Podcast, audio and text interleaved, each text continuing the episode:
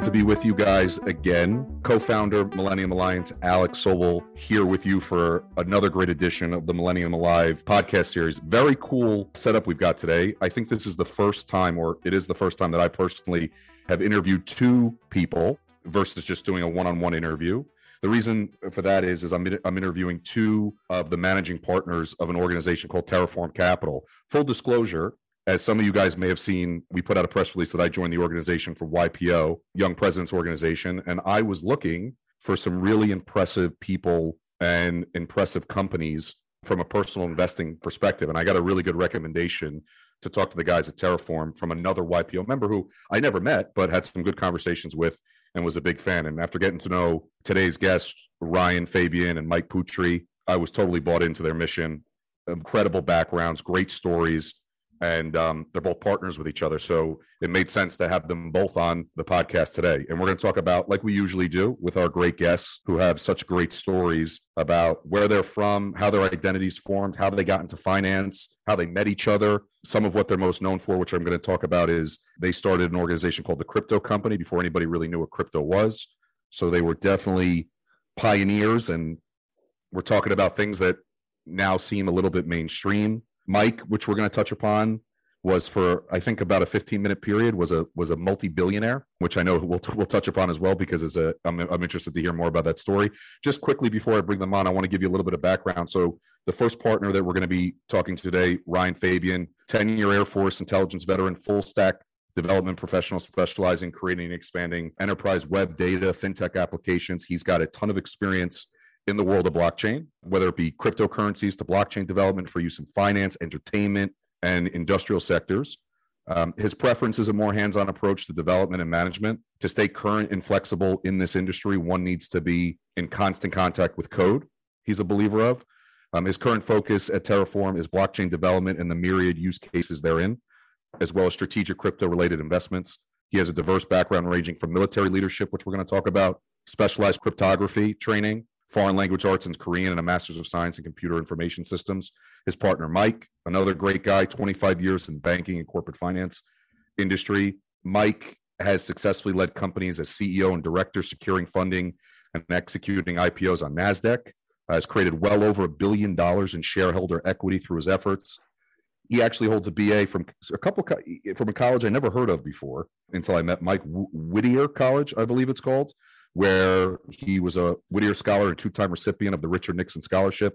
He holds an MBA with an emphasis on international business from California Lutheran, and in 2017 he was accepted to Pepperdine University's PhD program in philosophy for global leadership. So that's their background. I'm going to bring them on finally for the start of our discussion, and we're going to get right into the meat of everything. Ryan and Mike, welcome to the podcast. It's great to talk to you guys again. Alex, great to be here. Thank you very much. For great to be on, Alex. Thanks a lot. Awesome. Thanks for your time, guys. I know you're really busy. So, quickly, because I want to make sure I get everything in, in, in the 50 minutes that we have together. Ryan, I wanted to start with you. As I've mentioned, you and Mike have very interesting backgrounds. And to me, because I'm not a, I don't have a finance mind. I, I'm always attracted. One of the reasons I, I interview on the podcast is I'm, I'm attracted to people that do challenging things in their lives and really test themselves and do things that most people wouldn't even attempt to do.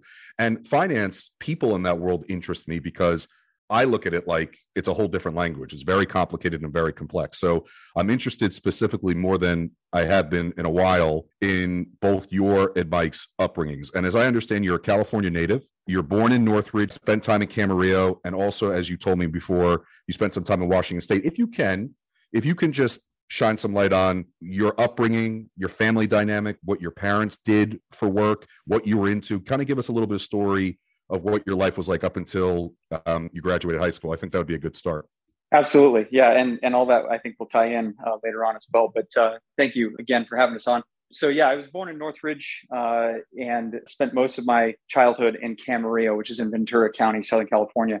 Family was a big part of who I am today, obviously, and I think that's true for many people. But my mother and father were um, they both worked. My dad was a, a he was an electronics engineer, so different from an electrical engineer, actually, because they do more stuff like semiconductors and computer chips. And he had a fascination with computers. And you're talking early 90s, you know, when it cost you $5,000 for a 100 megahertz, you know, computer at the computer show. And early on, I, I basically just latched onto that. Uh, I was very involved with pretty much everything he did.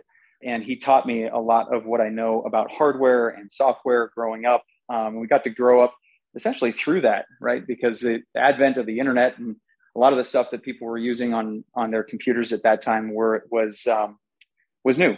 Uh, so he was a huge piece of my initial attraction to computing, to programming, to technology in general, and the fascination that I still hold today. My mom actually was a, a hairstylist, and so she had the opportunity to to do a lot of her work out of her house because she set up a little shop in her garage. And so I had I had uh, you know a, a, good amount of time with my family, and we grew up in in a little place called Santa Rosa Valley, which uh, you know we had an acre and a nice yard, and it was fun. Just spent uh, an inordinate amount of time just working with computers and and uh, spending time and and uh, the other basically the other half of my life was my passion for soccer, which is a sport I still actually play. And it was basically that. It was school, soccer, and computers for the majority of my life. We did have a period of time where, as a family, kind of made a decision. Uh, my dad was, we lived in Santa Rosa Valley in Camarillo, but he worked in LA. So it, it became pretty cumbersome for him as. How far? How far are the two areas from each other? Yeah, so he was about two hours away from during rush hour. So every day, anytime to get into work took roughly two hours. Anytime you're wow. going 101 to 405 interchange, anybody that knows Southern California will know that that is the worst interchange in the world, uh, and it just it, there is no yeah. there's no way around it. So you know, after roughly a decade of doing that, it just became a little too much, and we had an opportunity. It's a very interesting story. I'll try and make it brief, but we went on vacation to Washington State and stayed with some friends up in in Lynden, Washington. It's this little town about three miles from the Canadian border, north of Bellingham. If you're familiar with Washington State, it's basically up to I 5, all the way right at the border. It's yeah. a little Dutch town, probably 25,000 people total, and stayed with our friends up there. It was the dead of summer, it was mid August. So gorgeous weather, absolutely amazing, green everywhere, the antithesis of California. And, you know, everybody really lived a relaxed life. We did that for two weeks, came back, and my father had an opportunity to essentially request to be transferred to the Seattle office for his business. He worked for National Semiconductor at the time, and they they had a need for his his skill set up there. Um, he had transitioned from electronics engineering into actually sales, so he was doing sales of a lot of their chips. So there was an opportunity to move up there and work a majority of the time out of the house, and really only leave when he needed to do travel, like to Singapore and other places overseas. So we basically made the jump. Took us about four days to sell our house in California. About how old were you? I was, uh, let's see, this was in 95. So I was 12. Oh, wow. Yep. See, I was born in 83. I'm at the bottom end of the millennial uh, spectrum. Yeah. Um, so, yeah, moved up to Washington State. Immediately, the first thing we got there was something called a silver thaw. It is when it rains a torrential downpour, uh, and then the the uh, temperature drops well below zero, and essentially flash freezes everything with maybe four or five inches of ice over everything. Grass trees everything you could imagine is just covered in ice. Uh, and that wow. was our first first entrance into living in northern washington. And it went on that way for you know, basically five years. And anybody that is familiar with the northwest knows that it's it's pretty gloomy up there. There's a reason i think and this is more of an assumption but there's a reason that seattle is one of the suicide capitals of, of the united states because it is it can sometimes weigh on your psyche a bit when you just sure. wake up every morning it's raining and cloudy everywhere. And being from california my whole family it became a lot. So five years later 2000 we made the uh, move back down to southern california and uh, finished out high school uh, down in really the same exact city that we left down in camarillo. And i'm, I'm going to bring mike in in a second. I'm just curious because you mentioned that you moved at 12 i moved personally uh, at 14 Mm-hmm. I moved from New Jersey to South Florida to a North Miami Beach suburb. And I remember that being really scary at the time, but looking back on it, it was the best thing ever that happened to me. I wonder how that just quickly, how that transition from a new state, new city was like for you. Oh, it was, I, I actually loved it. And the reason growing up in Southern California, you, especially in Camarillo, which is pretty much a suburb, you get accustomed to a certain way of life, and that's that. Moving to Washington, we didn't just move into a suburb and kind of try and recreate our life from California. We flipped literally everything upside down. We we bought 20 acres of land. It had a farm. It had you know tractors. Uh, it had literally everything that we did not have in California. And our next door neighbor was a large dairy farmer. He had thousand acres of land. Maybe I can't even estimate the number of cows he had, but it was a lot.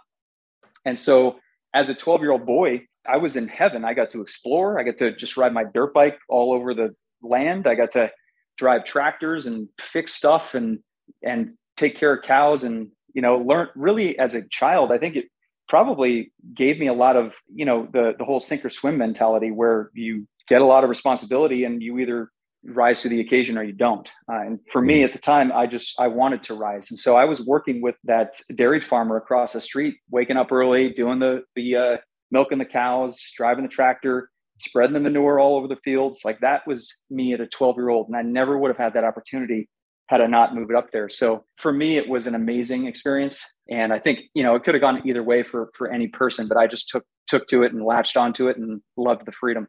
That's great. That's a great story. Mike, a little bit different of a background, was an East, from what I understand, born in Dallas, right in the center of the country, six months. You lived there as a baby, and then family moved to the other side, the other corner of the country, northern Vermont, up near the Canadian border, as far as I understand. So you spent time in Vermont, the northern part of the state, and Montreal. Same kind of questions, Mike. What was life like as a kid for you? I'm interested to hear more about you and yeah, what what it was like growing up where you did up until about, you know, I would say right before you or right right when you were getting ready to graduate high school. Thank you. Yeah, it, it was interesting. My uh, both my both my parents were from northern Vermont, and they ended up in Dallas because they eloped uh, because their families hated each other. It's kind of the Hatfield Hatfield and the McCoys. So after I was uh, after they were married and I was born, uh, they moved back up right after that, and it was uh, it was very interesting. It, it, where I grew up was as rural as rural America gets. The, my first house that I can remember was five miles from a paved road, and it was it was all farming, all sustenance farming. But it was also one of the poorest areas in the country that you can be from. So I, I literally had friends that had uh, dirt floors. Some had no phone. Um, it was it was it was uh, pretty humble. Uh, but it was also a great place to be from, you know, especially when uh, I guess when you were a spirited youth like I was, just you know, when you grow up in the country, there's only there's only so much kind of trouble you can get yourself into, you know, the kind of trouble that doesn't that doesn't stay with you for a long time. But uh, yeah, it was my my parents were great. My father sold uh, life insurance for a living, and my mother sold real estate. They were were pretty much the only people in my uh, uh, in my family that weren't farmers, but everybody else around us was farmers. So I grew up on farms the uh, the stint that Ryan had in Washington. Those are my first memories. um, you know, growing up and from the time I was three years old, herding cows around the yard and, and handling stuff. Yeah, it was right on the border. If you've ever seen the movie Super Troopers, uh, where where those movies take place are is exactly where I'm from on the map. Uh, as a matter of fact, the area that I am from was supposed to be part of Canada, but the British surveyors who were uh, drawing the international border were were drunk and they uh, they drew a straight line across as opposed to uh, walking it out. So the but you can get around where I'm from uh, speaking French uh, the same way you can in Southern California speaking uh, Spanish. Uh, and uh, my I grew up bilingual. My first language is French as well as English, which is uh, was was good and helped out a lot. So that's really interesting. So I noticed, Mike, for you because you you grew up in Vermont area up until you graduated high school. Is that right? That is correct. Yes. What urged you to go to college on the complete other side of the country? Because you picked a Southern California liberal arts college. I saw. How did that even come up in conversation? It's a it's a very interesting question.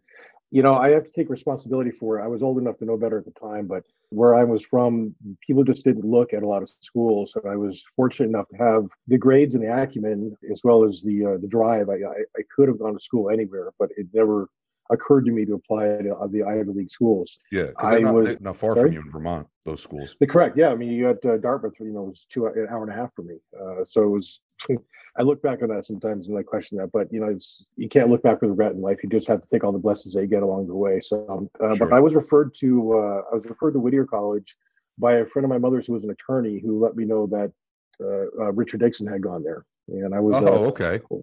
You know, I, I'm 50 years old, so when I was, you know, in in high school and of that age, you know, Family Ties is on, and I was watching um, uh, Michael J. Fox, the uh, Alex Keaton on Family Ties. Everybody, so you know, I'll all the guys, you, I'll tell you real quick. Be a little yuppie. I got to jump in real quick. I, I, sorry to do this to you. My name, Alex. So m- I was named after that character. Um, no kidding. so so my my mother my mother loved Michael J. Fox on that show. Oh yeah. She wanted to name me Michael, but her brother's name is Michael, and in the Jewish religion, you don't name after people that are living. So she couldn't name me Michael, and that's where she got the idea for Alex because she loved that character. But sorry about that, but I, it's too too weird that you mentioned that. Yeah, no, well, that's uh, that's the way it happened. So, um, yeah, I was I was referred to it, and I I just I called Whittier, got an application, they, they accepted me, and I drove out three days before school started. so uh, that's how I found out about them, and I just showed up and was like, okay, here's college, and uh, turned out to be a wonderful experience. Um, you know, I got a great education there. I met some of my I have some my best friends that I'm still friends with today. Uh, I met uh, my my former wife and uh, mother of my children. I went there, and so yeah, it was it was a wonderful experience. So I, I can't begrudge it at all. Although um, if I had been more aware, I probably would have uh, you know at least gone. I don't know, maybe UCLA or USC or something like that. But um, again, Whittier was a wonderful experience, and I have no regrets on that. I'm curious because you you did undergrad at a liberal arts school, and Ryan, I know it sound from what I understand about your timeline. After high school, you entered the Air Force. Is that right? That is correct. Yeah. You guys are, you know, to to people who see what you do now would be considered finance guys in the finance world. Although I want you to talk about this very different approaches and ideologies than traditional finance people, especially the people we come across here in New York, which is why I was so attracted to you guys. So, Mike, for example, liberal arts education, you had a early career. From what I know about your resume, you you were the president of an organization called the Blue and White Fund. And I, I'm just curious, maybe from both your perspectives, it's not like you both graduated high school, traditional finance degrees, and went to go work for fun, went to go work for banks. I'm curious to where the interest in the finance and the capital markets world. How did that for each of you? How did that start to generate interest and motivation to follow that path? Okay. I'll, take the first uh, jab at that, then throw it over to Rye. But mine was really out of necessity. Again, I'm 50 now, so when I graduated undergrad, uh, it was 1993, and there was a recession going on at the time. So there were there there were no jobs. I was out there with my shiny new degree, and it was one of my first hard lessons in going to a small school versus going to a big school because here I was proud of my of my degree and I was a, a Whittier scholar, which is you know the school and you know what that is. Um, that was no easy task to, to to go down that route people were like, "Is that a two years two year school or a four year school?" Nobody had even heard of Whittier outside of the greater LA area, and even then, it's suspect. So I was you know, looking around for a job, and there were no jobs, but there were always jobs in sales. And my father convinced me to go to work for Prudential, whom he worked for, to sell insurance. And the last thing I wanted to do was go into the same line of work that my father was. You know, I just yeah, that's tough. That's grueling work. It, it's tough. Well, it's, it's you always want to be your own person, you know. And, and my dad had some some decent sized shoes to fill. So yeah, but I got into it from necessity, and I just I found out that I was good at sales. I'm outgoing, and uh, and it worked out well. But I really didn't like the insurance aspect of it. I was uh, I got really into the financial aspect of you know selling the Prudential mutual funds they had, but Prudential didn't pay it all. At least on that part, their their their focus at that time was very much squarely on insurance because mm. insurance mm. is one of the most profitable products in the world. So, anyways, I made my mind up that I wanted to be a stockbroker, and then it was from that point just be who I am. There was only two places for me that I could be that I wanted to be a stockbroker. It's either going to be New York City or Beverly Hills. I figured anybody could go to Topeka, Kansas, and be a stockbroker with you know all all respect to people from Topeka, but you know it's mm. the your, your financial capital of the world is New York City, and beyond that is Beverly Hills. Uh, not for the world, but at least for the United States, everybody knows Beverly Hills, right? Sure. Uh, and in contemplating the two, uh, I, you know, having spent time out in California, and I recognize that you know there's no 40 below winters out here. There's no humidity. There's no mosquitoes. There's no black mm. flies. So it was a pretty easy decision for me to want to come out here. Um, but I wanted to come out. I wanted to go to the toughest place. I wanted to set up shop for myself, and I wanted to win by myself. And you know, I was fortunate that I was, you know, I, I got in early at uh, some of the bank programs that had some some of the first brokerages, and did very well there. Then I uh, got recruited by Smith Barney in Beverly Hills. I was fortunate to become you know one of the top rookies, and kind of took it off from there. And you mentioned that I ran the Blue and White Fund. That was after I had uh, I started at Smith Barney, went over to Paine Webber in Beverly Hills, and from there I went over and started my own firm. I guess that's a little bit further down the road, but yeah, it's that's how I got into it was necessity. It's just I, I, needed to work and there were no jobs except for sales. And so I just got in and started grinding and found out I had an act for it. And was just learning ever since. Cool. Thanks for that. And Ryan, how about you? Air Force guy. Yeah. You were a linguistics specialist. Your background, from what I know, you were a tech guy before you got to the crypto company, which I want to talk about with Mike again because it was, seems like from what I know about you guys, that was the first venture together. Where did the mind for finance come into play for you? Oh, that was very, very late. I'll I'll say that I had no interest and no inkling uh, in getting into finance until way down the road. Uh, I, I actually went into the Air Force, not even for intelligence. I went in to be a combat controller, which is one of the Air Force's special forces duties. Just because at the time I was an athlete and I thought I, you know, wanted to be an operator and just be this badass and do everything and you know jump out of planes and shoot bad guys and things like that.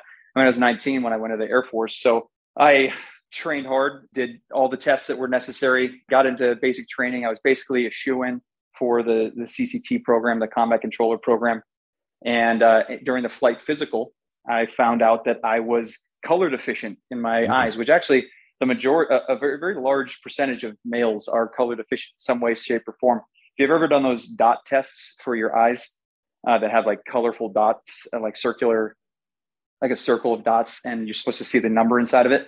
I was going through that for the flight physical, turning pages, reading all the numbers. Got to like the last two pages, and I they were completely invisible to me. Like I said, there's no there's no number in this one, and there's no number in that one, and that's when I kind of understood that there was a problem. So I had an opportunity while I was there. I was actually at training, finding this out. Hey, you can't be a combat controller because you are color deficient. But what you can do is you can go in some other job if you qualify later on down the road. The military has this cool thing where you can basically cross train once in your career. So you do your career for like four or six years, whatever your contract is. And then you say, hey, I want to do something completely different that has nothing to do with this at all. And they have to let you do it. Um, there's very, very small percentages of times where that is not the case, but 99.9% of the time, everybody gets an opportunity to cross train. So that's what my plan was. I don't want to take too much of the time on this, but it's uh, it, it's definitely what kind of brought me here today. But uh, I I decided to go into their cryptographic linguist program, mm. and I said, hey, look, I'm I'm only going to do this. If I can do this, uh, then I'll I'll stay. If not, then I'm just going to eh, get out of the military and go to college. So they they put me in a room. They basically had you take you take this test called the Defense Language Aptitude Battery, and what it is essentially is that they make up a language on the spot they tell you the rules of the language grammar syntax etc and then they talk in that language that they just made up. And you have to do your best to translate it in whatever fashion you can and understanding how you know words end and, and sentences end and things like that. And i didn't had no idea what i was doing. I thought i knew what i was doing but i, I literally you could say i was guessing on every question. Ended up scoring like two points off maximum for that aptitude which is you know was very good so I thought, great, I'm gonna I'm gonna kill this. I'm gonna go do. I want to be an Italian liaison. Go to Italy. You know, have this cush military life. Go to the the uh, the embassy there. And the problem was is that the higher you score, the more difficult languages that you must comply by. So you have to essentially take their category five languages, which there were two of. One of them was Korean. One of them was Arabic. Mm. And I thought, well, if I'm going to do anything, I'm going to go to Asia. I'm not going to go to the sandbox. So took Korean and that uh, that led me down the intelligence path. I went through that schooling in Defense Language Institute in Monterey Bay for two years, learning Korean every single day. It's immersion training. Uh, that that's literally your job in the military. It's just to learn the language, and you have two years to become fully fluent, reading, writing, speaking, everything. It's actually a little shorter than two years, but it, mine mine didn't start right away. So I was there for about two years. Then I spent uh, another about eight months in Texas for their uh, Air Force's cryptographic training which is a, whole, you know, that, that, that's a deep underground type of uh, uh, opportunity to learn some cool stuff that they do.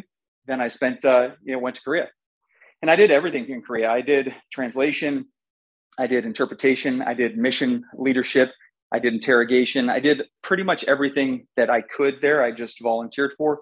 I tried to go as high as I could.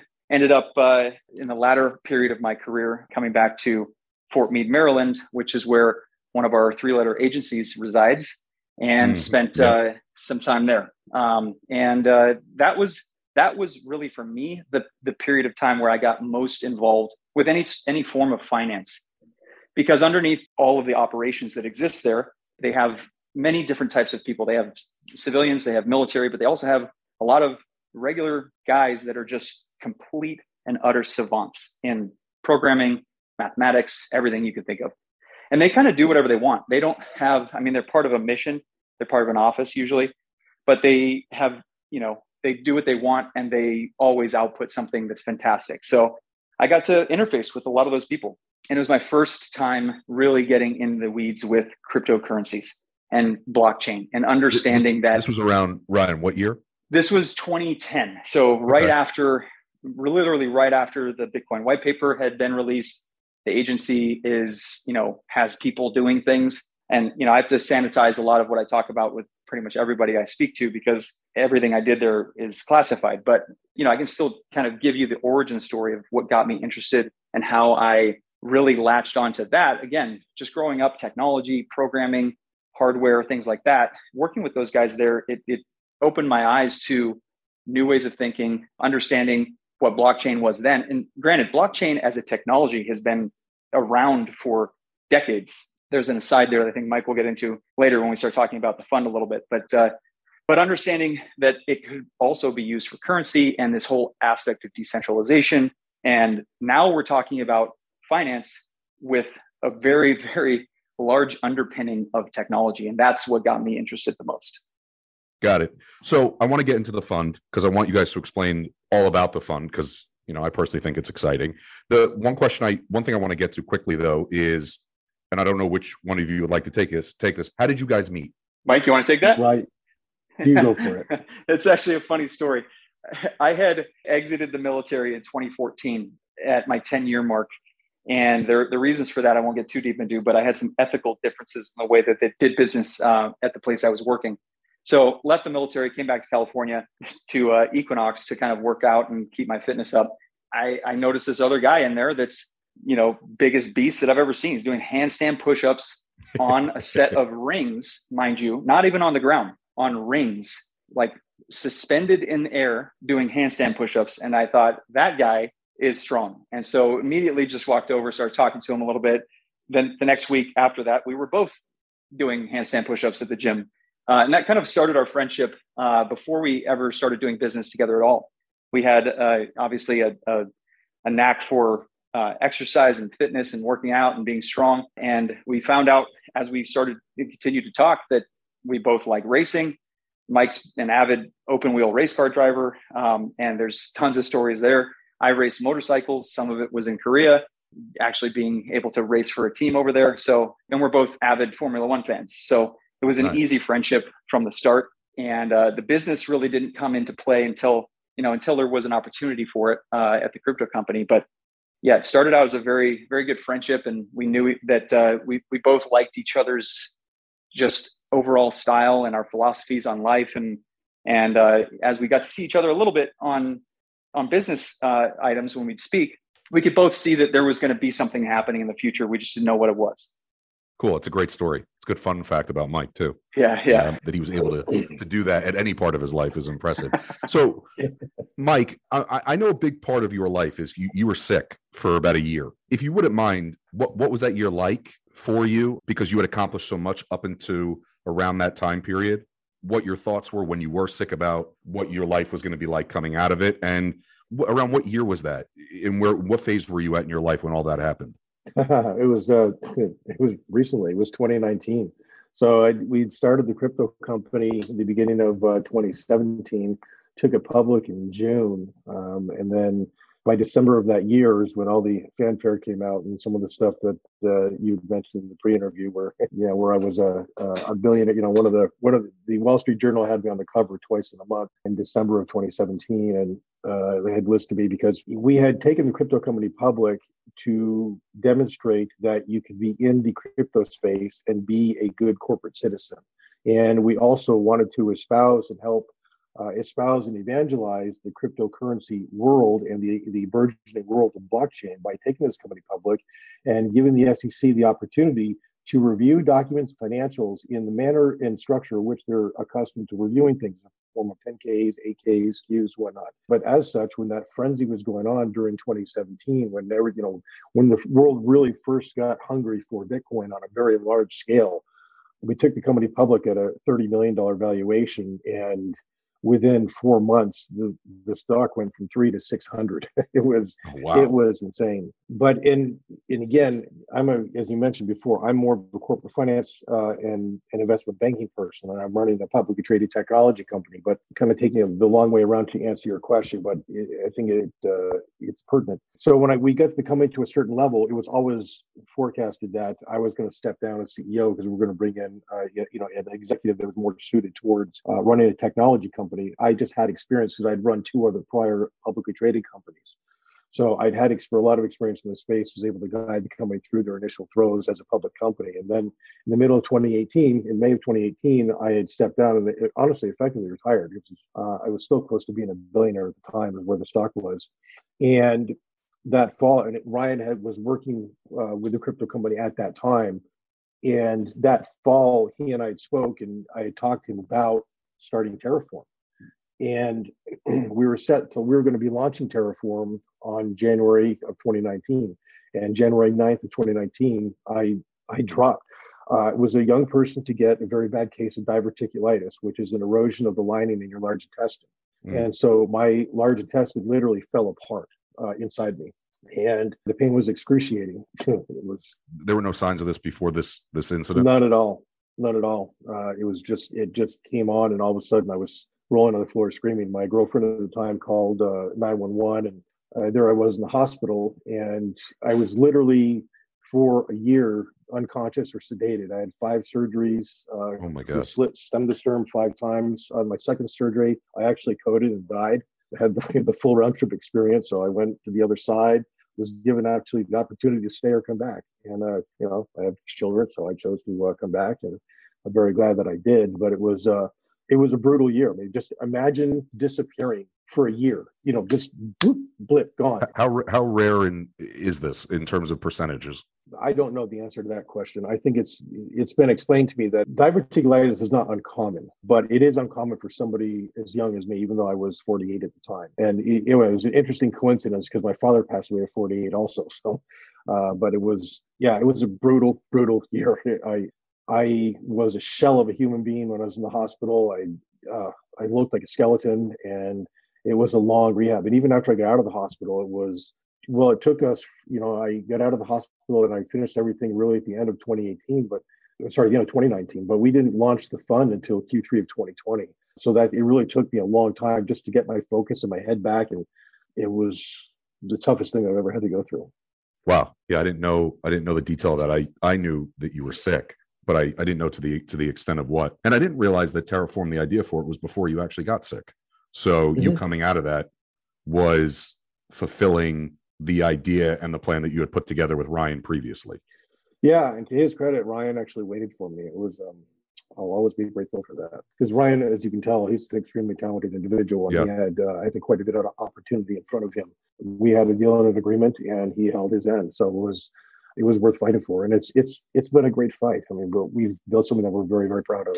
Well, it's part of what drew me to you guys. And so let's talk Terraform. We got about 14 minutes left. I want our listeners to get an idea of, in layman's terms, what Terraform is, what the mission is, where the fund is now, where you're going. I know because I've gotten the emails about other funds that have come out. You have the crypto fund um, now that's come out.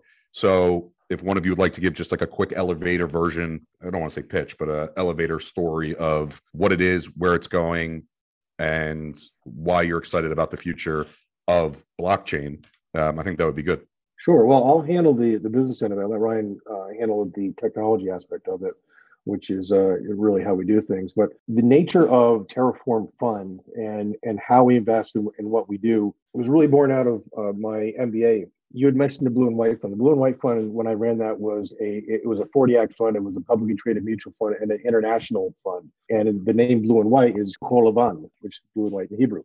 And it was the first actively managed mutual fund that invested exclusively in Israeli-based companies, both here and in Tel Aviv. And so I was going back and forth to uh, Tel Aviv quite a bit, which is one of the reasons I speak Hebrew. And nice. and I it was my first fund that I managed. But while I, and then from being in corporate finance and having run some publicly traded companies, I had recognized that there was a problem in my estimation in terms of the, I thought the, the venture capital model for investing was really broken in that, you know, the VC model or the PE fund uh, model for investing is lock people up for five to eight years and you, you know they have a portfolio of 20 30 companies they hope they get a few unicorns and not everything crushes and but they also go down to and they make investments that sometimes work against the portfolio companies. They, you know, they really cram down their cap table so they can get as much as they can. And it was just a really eye-opening experience to observe all that. And so I thought there has to be a better way. Um, you know, moral hazard and unintended consequences are two things that I spent a lot of time focusing on.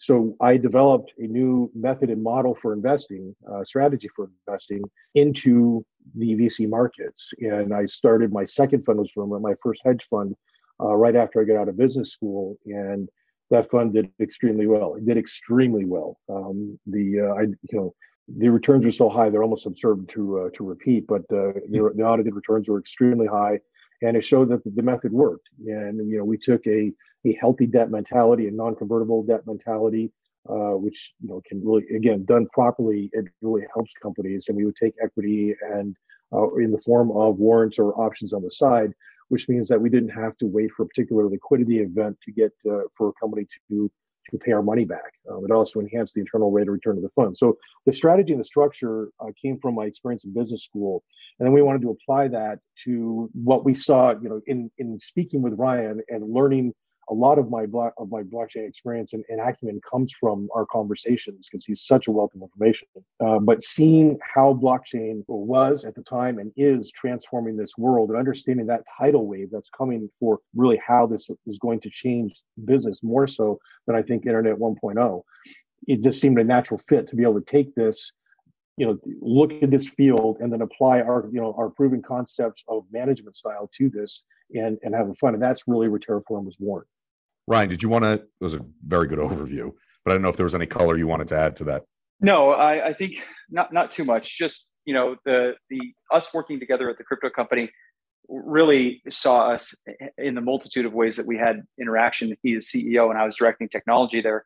We we both knew that we we understood that there was way more to scenarios in the future that would utilize blockchain technology in some way shape or form that it would be silly not to to focus on that as as a technology and, and as we started to write our initial thesis and and how we were going to go about doing this and why one thing that stood out to both of us that was happening at the same time if you're familiar with the company Maersk one of the largest shipping companies in the world sure. they were partnering with IBM blockchain and they were building then and I believe it's still called the same thing but it's called TradeLens and they have a wonderful case study on it about the fact that they have a very antiquated system of tracking shipments, right? Manifests, everything's paper, everything has to be seen by a human, and everything has to be signed hand signature. You know, one of their examples they give in the case study is that uh, one one single you know box, one of their freight boxes that heads on a ship, let's say from from South Africa to the Mediterranean, just that just that journey alone generates 200 signed has to be seen by a, a, human being pieces of paper that they have to store and track and and manage. One one of them. And you've seen those ships. They carry thousands of of shipping containers. So imagine taking that antiquated system working with IBM spending a, a good amount of money on investing into a new system called TradeLens that essentially manages the system for them via a private permission to blockchain that they're able to essentially allow ports of entry to have access to for nodes to be able to scan things on, on an automated basis. And you know you're talking about a, a billion dollars of savings in the first year that this was this was uh, introduced for Maersk just wow. in overhead cost savings just getting this. And that, that case study really yeah. spoke to both of us. Were you going to say something mike? Yeah not to mention the time saved. Oh yeah. You know that was happening uh, as we were really refining our thesis for the fund and it, and it was just kind of the final nail in the coffin that this is uh, i guess it's probably not a good analogy to use right? Because uh, it was really the birth the birth of something that was uh, that was being validated by this extremely large company that recognized as we did the multitude of use cases for blockchain. Most people think blockchain is cryptocurrency. In fact the majority of people i talk to yes. think they're the same exact thing. And yes. and i would argue that as fund managers um, and, and being in this space and talking to people about this, we are as much fund managers as we are technology educators because we are consistently having conversations with people to help educate in ways that they don't have an opportunity to. And there's granted, there are thousands of of opportunities now on YouTube and other areas where you can just go on and, and search and you're going to see all kinds of explanations as to what's what, what are NFTs, what is blockchain, mm-hmm. what is this type of blockchain. But at the time, you know, 2017, when we started this, it was uh, it was mainstream in the sense that it got to you know Bitcoin hit twenty thousand yeah. dollars and then you know crashed down to like forty five hundred. But but that's not really mainstream. I mean, that was just some people that were that were pushing that market up. But the majority of people still did not know, and I think to this day, the majority of people still do not know really the differences and, and how this is going to be so pivotal. And, and we can get into this a, a little bit more in, in, another segment if you want to, but the pivotal change from what we see as Web 2 and the Web 2 2.0 movement from the initial advent of the internet into what we see today, which is Web 2, and that everything that you do is centralized by some type of company and essentially owning the majority of your data to Web 3, which is really taking that back. It's the revolution that will allow people to take back their identity in, in any manner. And it's not going to happen overnight for sure. That is without a doubt. But I'm sure that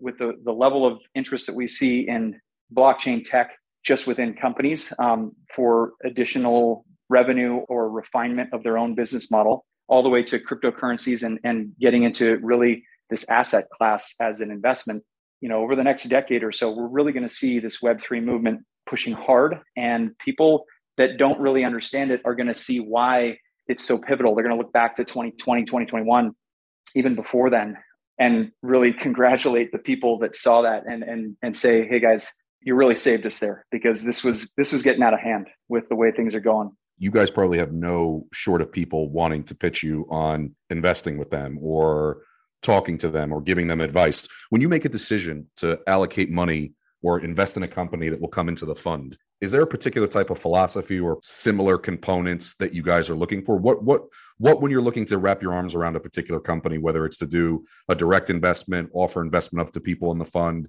what boxes are you trying to tick? Well, first of all, we have to understand and appreciate and agree with the business plan of the company. That's usually the starter because your first introduction to any company is usually some form of a deck. So we have to look at it and see if we can understand their vision, if we can see where they want to go with it. And then you have to take a look into the company. And if you agree with their business plan, then you go and you look at their people. You know, your human risk, your human capital is, is as is as important as anything. You can have the best idea in the world, but if you have the wrong people running the company, yeah. what I mean by that is sometimes a good carpenter doesn't make a good contractor. You may be able to build a house, but can you build a thousand houses, right? Can you scale it? do you have do you, do you have the human capital that you need to do it and then if you have a good business plan and you have the right people do they have the right resources? You know we, we like to be strategic investors and bring smart money to the table but one of our tenets of investing is we never have the most to lose. We're never going to be the one stuck holding the bag. So we're going to participate and we're going to bring other smart capital. We're going to do it but we're going to make sure that we we have to get sucked into something right? Um, you know we, we don't want to have to save something if it's not savable if it's not meant to live those are some initial things we look at. We have to agree with the business plan. We have to really look at the executive team of the company to make sure they have the human people, and then do they have the resources and the other contacts to be able to do it? And if A, then B, then C, then then we can probably move forward with them.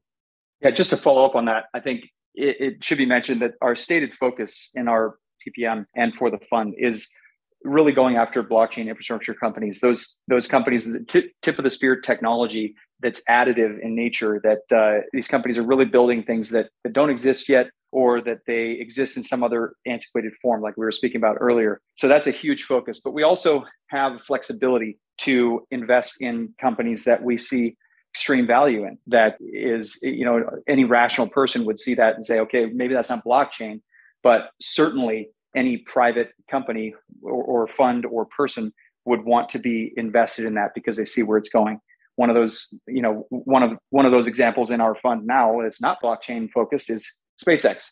We yeah. are on SpaceX cap table because we had an opportunity, we had relationships uh, that allowed us to take part in a private round that they were doing, and we saw the alpha for our investors in that in that range. So just wanted to add that in because we are, as we said, blockchain focused. And Mike hit a really good note on the management style and the business model and the financials and that kind of leads into the, a, a good point about what I like to talk about when we talk about our management style of the fund, him being finance background, my, me being tech.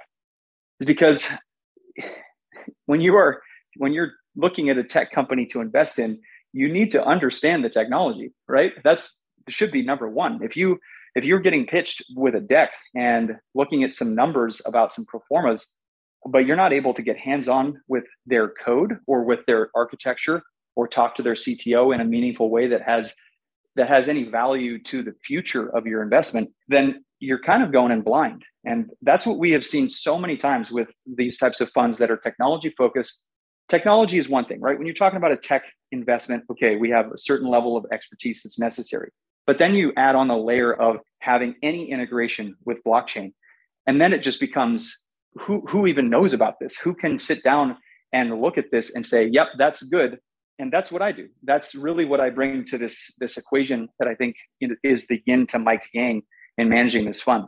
I sit down, I've built multiple blockchain applications, built dApps, I built my own blockchain I, just to just to do things and really have a hands-on so that when we do talk to these guys, I can ask the questions that are actually meaningful for us and for our investors. Uh, and that has really, I think, been the key to our success so far is that we're able to touch on all the points that are necessary to make an, a, a an accurate and valuable decision for our investors. Touching upon kind of the plan for Terraform coming into 2022, you guys have launched the Europa Digital Asset Fund, which is a separate sure. fund, as far as obviously I understand, from mm-hmm. the initial fund that was launched when you started the company and when the company got off the ground. Can you guys talk about that fund, what it is, and why you guys are excited by it? Sure. Well, Europa is, like you said, it's our digital assets fund. Terraform does not have any digital asset uh, holdings at all.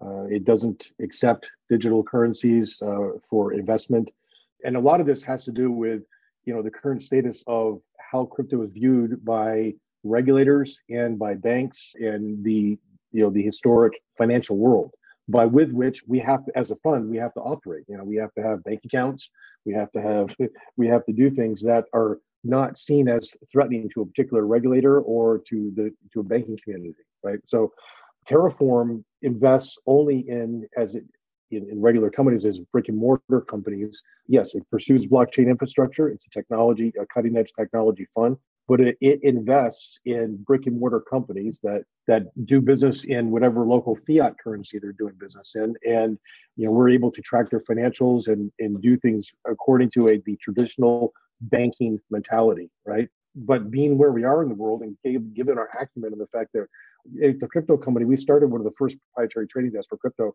in the country. We were going around the world speaking. And I was over at the Milken conferences in Abu Dhabi. I mean, I've sat next to and on panels with Mike Novogratz, the Winklevoss twins. I, mm. I mean, everybody that you know in, in the the infancy of what crypto is.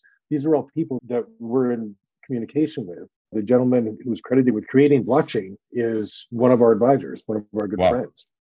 And if you, yeah, we have a real deep bench in that regard. It just it made sense for us. We've always wanted to have a digital asset fund. We wanted to we wanted to be able to accept this, but it had to be in the form of a, a new fund that was purely uh, purely dedicated to digital assets, and we're able to launch that uh, this uh, this month actually. So Europa is governed by uh, some in-house proprietary indexes that Ryan and I built well, I, I philosophized on and he made them real. uh, and he made them even even better than what I had thought about, which was fantastic. We have proprietary in-house algorithms that govern part of the fund, and we have an investment committee that does a bit of manual curation and manual selection. So we have a very intelligent design for the fund, and it's you know while crypto's off to a rough start for the year, it's off to a much better start than the broader broader market start. So the more I, I try to become or invest in certain things, I pay attention to the lingo that people are talking Fed and interest rates. I don't know how it's all connected, but I guess if you're investing in crypto and you have exposure in the traditional market, you know, I guess you have to pay attention to some of it. You guys obviously are very ambitious, been successful. There's obviously a huge motivation, regardless of both of your successes, to to really take this and, and to really make it something special. I'm curious if what your expectation and what your plan or you know in some sense what your goal is for Terraform as a company, what you hope it looks like in three years, and you know what what the goals are in the next five to six years. What what success would look like for you guys for the for for the company. We we we enjoy success really every day. I mean, it's Ryan and I do this because we choose to do it. We want to do this, and, and you're right, we are driven. But this is passion. We're not working for lunch money. We're, well, both Ryan and I have done for Brian and I have done pretty pretty well for ourselves, even even though I'm not in the top top of the one percent anymore. Um, you know, it's we, we both have done well in our careers, and this is passion. This is us wanting to do something that matters, that leaves a mark, uh, and we're able to help a community really develop. And and looking at it, you know, from my standpoint, again, I'm a little bit older than than Ryan. I'm 50.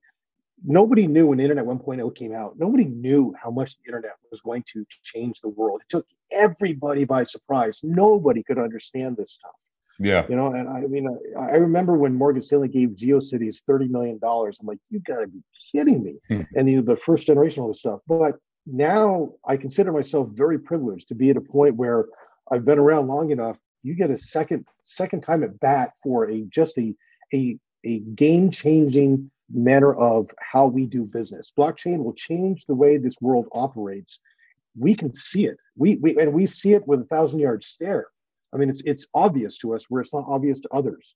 And so, if for us it is a privilege, and I guess sometimes even almost a duty, but it's like we, we can see this, and we're. I mean, it's you know, it's not hard to get out of bed in the morning. I mean, it's you know, we it's you know, I sleep maybe four or five hours a night, anyways. I've never needed any sleep, uh, but you know, this stuff is just it's fascinating and it's fun and it drives us. You know, it drives, just drives us. Ryan.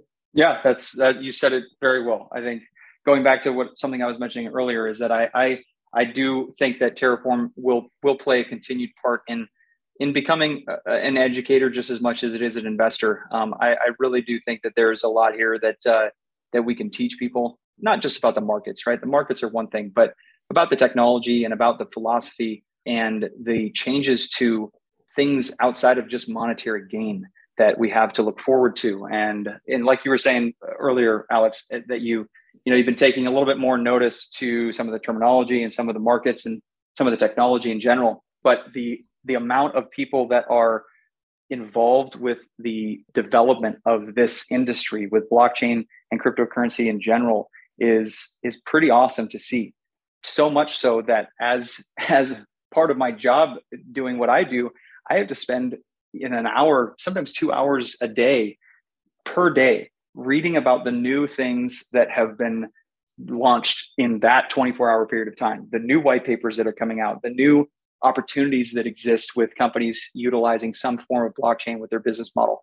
There's just a, a slew of this change moving forward in the future. And, and, we didn't really get even into NFTs at all because NFTs yeah. have a whole separate, I think, trajectory, separate but equal, I think, in that they have use cases that are way more near and dear to people that would never even look twice at crypto or blockchain in general, right? You're talking about creatives, artists, um, and and there's a huge debate to be had there, and I have it with pretty much everyone that I know and my friends and family and people that that talk about this as to the efficacy of NFTs in general.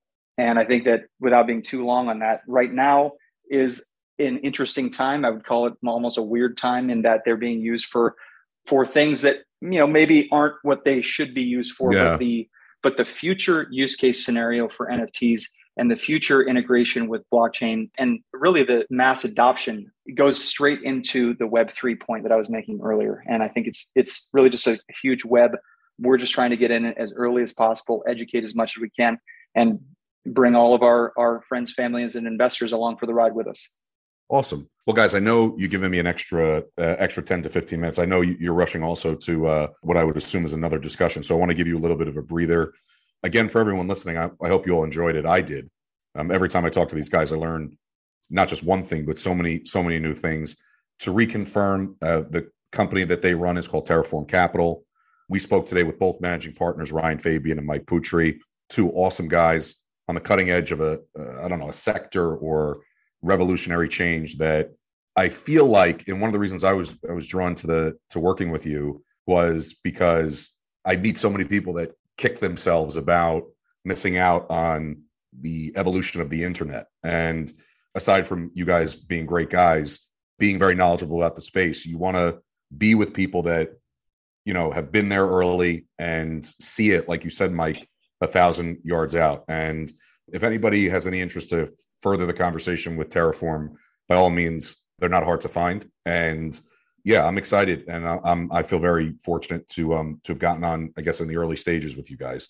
So with that, I really appreciate you guys uh, spending the time with the Millennium listeners today. And um, hopefully, either at some point this year or maybe a year from now, we'll do a part two to this, and we'll see how see how everything is going.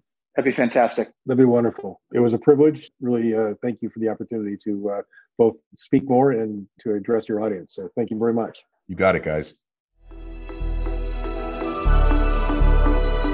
Thanks for listening, and be on the lookout for more episodes by Alex. In the meantime, subscribe to Millennium Live to listen and learn on life and leadership.